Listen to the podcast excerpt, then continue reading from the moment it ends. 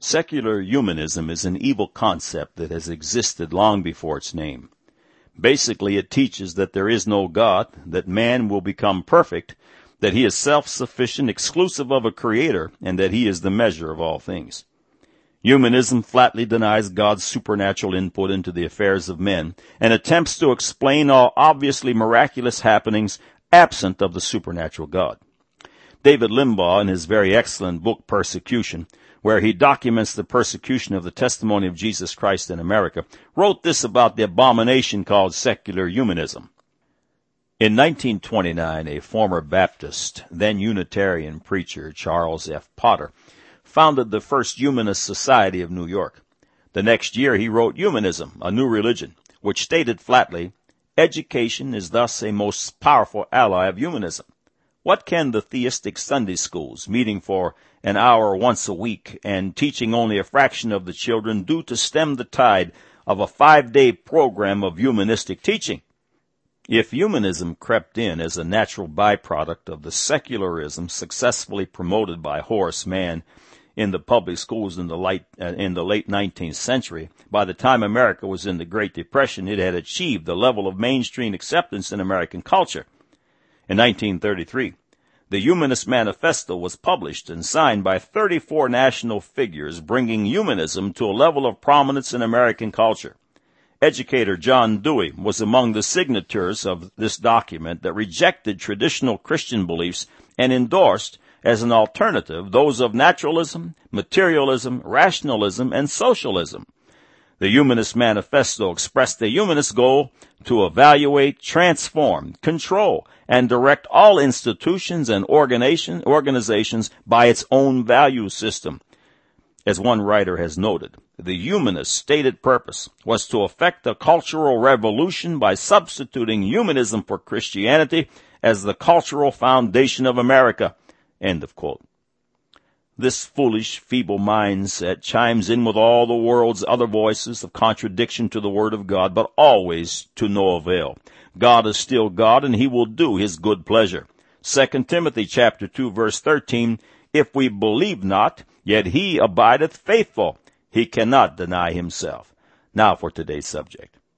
God said, Numbers chapter fourteen, verses thirty-two through thirty-four, "But as for you, your carcasses, they shall fall in this wilderness, and your children shall wander in the wilderness forty years and bear your whoredoms until your carcasses be wasted in the wilderness. After the number of the days in which ye search the land, even forty days, each day for a year shall ye bear your iniquities, even forty years, and ye shall know my breach of promise."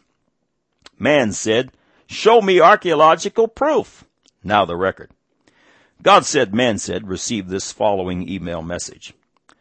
"My father-in-law challenged me to show him historical archaeological proof of the Exodus. If three million plus people wandered the desert for as long as they did, there should be physical evidence of that. My response was, how do you find specific evidence in a vast desert? Any thoughts? Signed, Greg."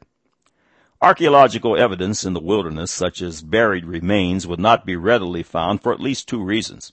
First, unprotected burial remains are often dug up by animals scavenging for food. Secondly, it is not impossible that the bones of loved ones who died in the wilderness were carried off to the promised land. The Israelites' example would have been the patriarch Joseph, who gave them instruction not to leave his bones in Egypt, but to carry them to the promised land. His father Jacob, also known as Israel, the grandson of Abraham, died in Egypt, and Joseph entreated Pharaoh to allow him to take his father to the promised land for burial. It must also be noted that for these forty years, the Israelites lived as nomads. They built no homes, no buildings, no roads, leaving scant archaeological record. But history, on the other hand, is replete with information that corroborates the record of Moses and the children of Israel. No other ancient historic record of any people is more full and concise as that of the children of Israel. God's final plague that broke Pharaoh's stronghold upon Israel happened the very day they exited Egypt. Exodus chapter twelve, verses twenty-nine through thirty. "And it came to pass that at midnight the Lord smote all the firstborn in the land of Egypt, from the firstborn of Pharaoh that sat on his throne, unto the firstborn of the captive that was in the dungeon, and all the firstborn of cattle. And Pharaoh rose up in the night, he and all of his servants and all the Egyptians, and there was a great cry in Egypt, for there was not a house where there was not one dead. In Haley's Bible Handbook, the following is noted under the heading Archaeological Note. Death of Pharaoh's Firstborn. Inscriptions have been found indicating that Thotmose the fourth, successor of Amenhotep the second, was not his firstborn, nor heir apparent. Also that Mermta's firstborn met death in peculiar circumstances, and his successor was not his firstborn, nor heir apparent. So whichever the Pharaoh, the biblical statement is confirmed. Brother Greg, just recently, an event took place in world news that fully confirms Exodus chapter three, verses twenty through twenty-two. And I will stretch out mine hand and smite Egypt with all my wonders, which will I will do in the midst thereof, and after that he will let you go. And I will give this people favor in the sight of the Egyptians. And it shall come to pass that when ye go, ye shall not go empty. But every woman shall borrow of her neighbor, and of her that sojourneth in her house, jewels of silver, and jewels of gold, and raiment, and ye shall put them upon your sons and upon your daughters, and ye shall spoil the Egyptians. The following uh, report is from the International Jerusalem Post, November twenty-eighth, two thousand three, page thirty-one.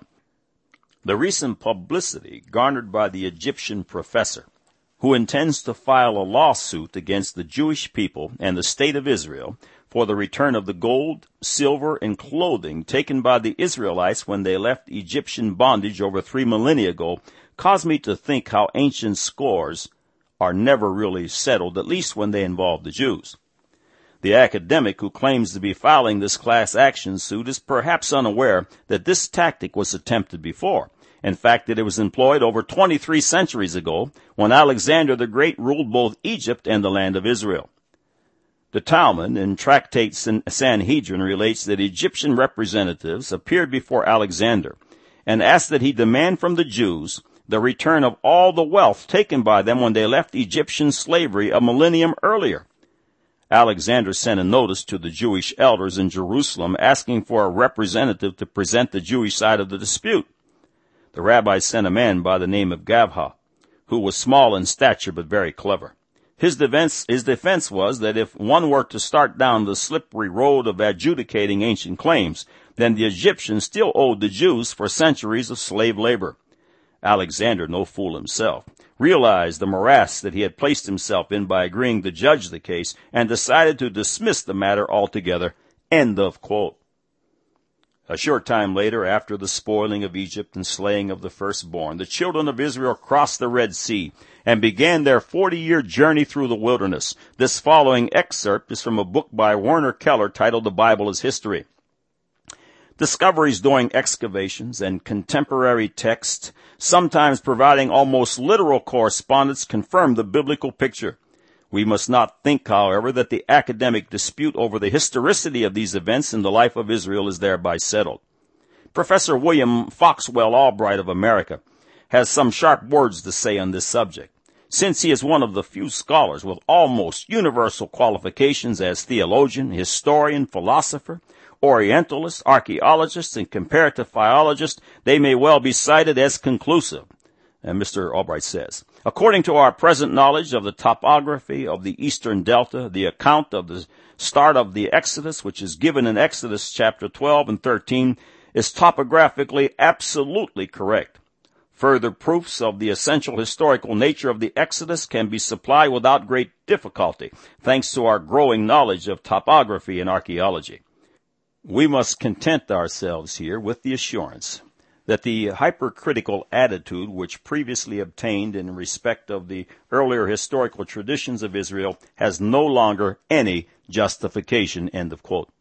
Many pages in this excellent history book deal with the wilderness trek of the Jews. Volumes of documentation have been written on this subject. Also see Miraculous Plagues on this website.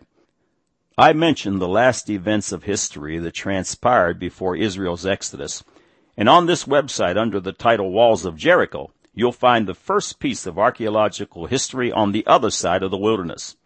Skeptics feel comfortable challenging the Word of God while hiding behind the wall of time, but it just doesn't work.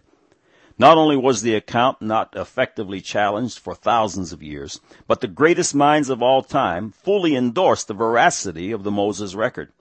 Besides being unquestionably believed by the multitude of Jews and their very historic leader Joshua, it is certified by the great prophets Samuel, King David, Solomon, Asa, Hezekiah, Isaiah, Jeremiah, Daniel, Malachi, Matthew, Mark, Luke, John, Peter, Paul, Jude, Jesus Christ, the King of glory and Savior of our souls, and of course, His Holy Father God. For some, this list may not be sufficient. Time and space prohibit the listing of all the great men and women who fully embraced the record of God's word concerning the servant of God called Moses. But I think one man in particular sums it up well. He said, "We reject with scorn all those learned and labored myths that Moses was but a legendary figure upon whom the priesthood and the people hung their essential social, moral, and religious ordinances. We believe that the most scientific view, the most up-to-date and rational conception, will find its fullest satisfaction in taking the Bible story literally. We may be sure that all these things happen just as they are set out according to Holy Writ. We may believe that they happen to people not so very different from ourselves, and that the impressions those people received were faithfully recorded and have been transmitted across the centuries with far more accuracy than many of the telegraphed accounts we read of goings-on of today. In the words of a forgotten work of Mister Gladstone, we rest with assurance upon the impregnable rock of Holy Scripture. Let men of science and learning expand their knowledge and probe with their researches every detail of the records which have been preserved to us from those dim ages. All they will do is to fortify the grand simplicity and essential accuracy of these recorded truths which have so far lighted the pilgrimage of man." That man was Winston Churchill. To those who continue to scorn the record of God's holy word, take heed to the admonition in Revelation twenty-two, verses eleven through sixteen. "He that is unjust, let him be unjust still. And he which is filthy, let him be filthy still. And he that is righteous, let him be righteous still. And he that is holy, let him be holy still. And behold, I come quickly, and my reward is with me, to give every man according to his work shall be. I am Alpha and Omega, the beginning and the end, the first and the last. Blessed are they that do his commandments, that they may have right to the tree of life, and may enter in through the gates into the city. For without are dogs, and sorcerers, and whoremongers, and murderers, and idolaters, and whosoever loveth and maketh a lie. I, Jesus, have sent mine angel to testify unto you these things in the churches. I am the root and the offspring of David, and the bright and morning star." God said, Numbers chapter fourteen, verses thirty-two through thirty-four, "But as for you, your carcasses, they shall fall in this wilderness, and your children shall wander in the wilderness forty years, and bear your whoredoms until your carcasses be wasted in the wilderness. After the number of the days in which ye search the land, even forty days, each day for a year, shall ye bear your iniquities, even forty years, and ye shall know my breach of promise." Man said, "Show me archaeological proof." Now you have the record.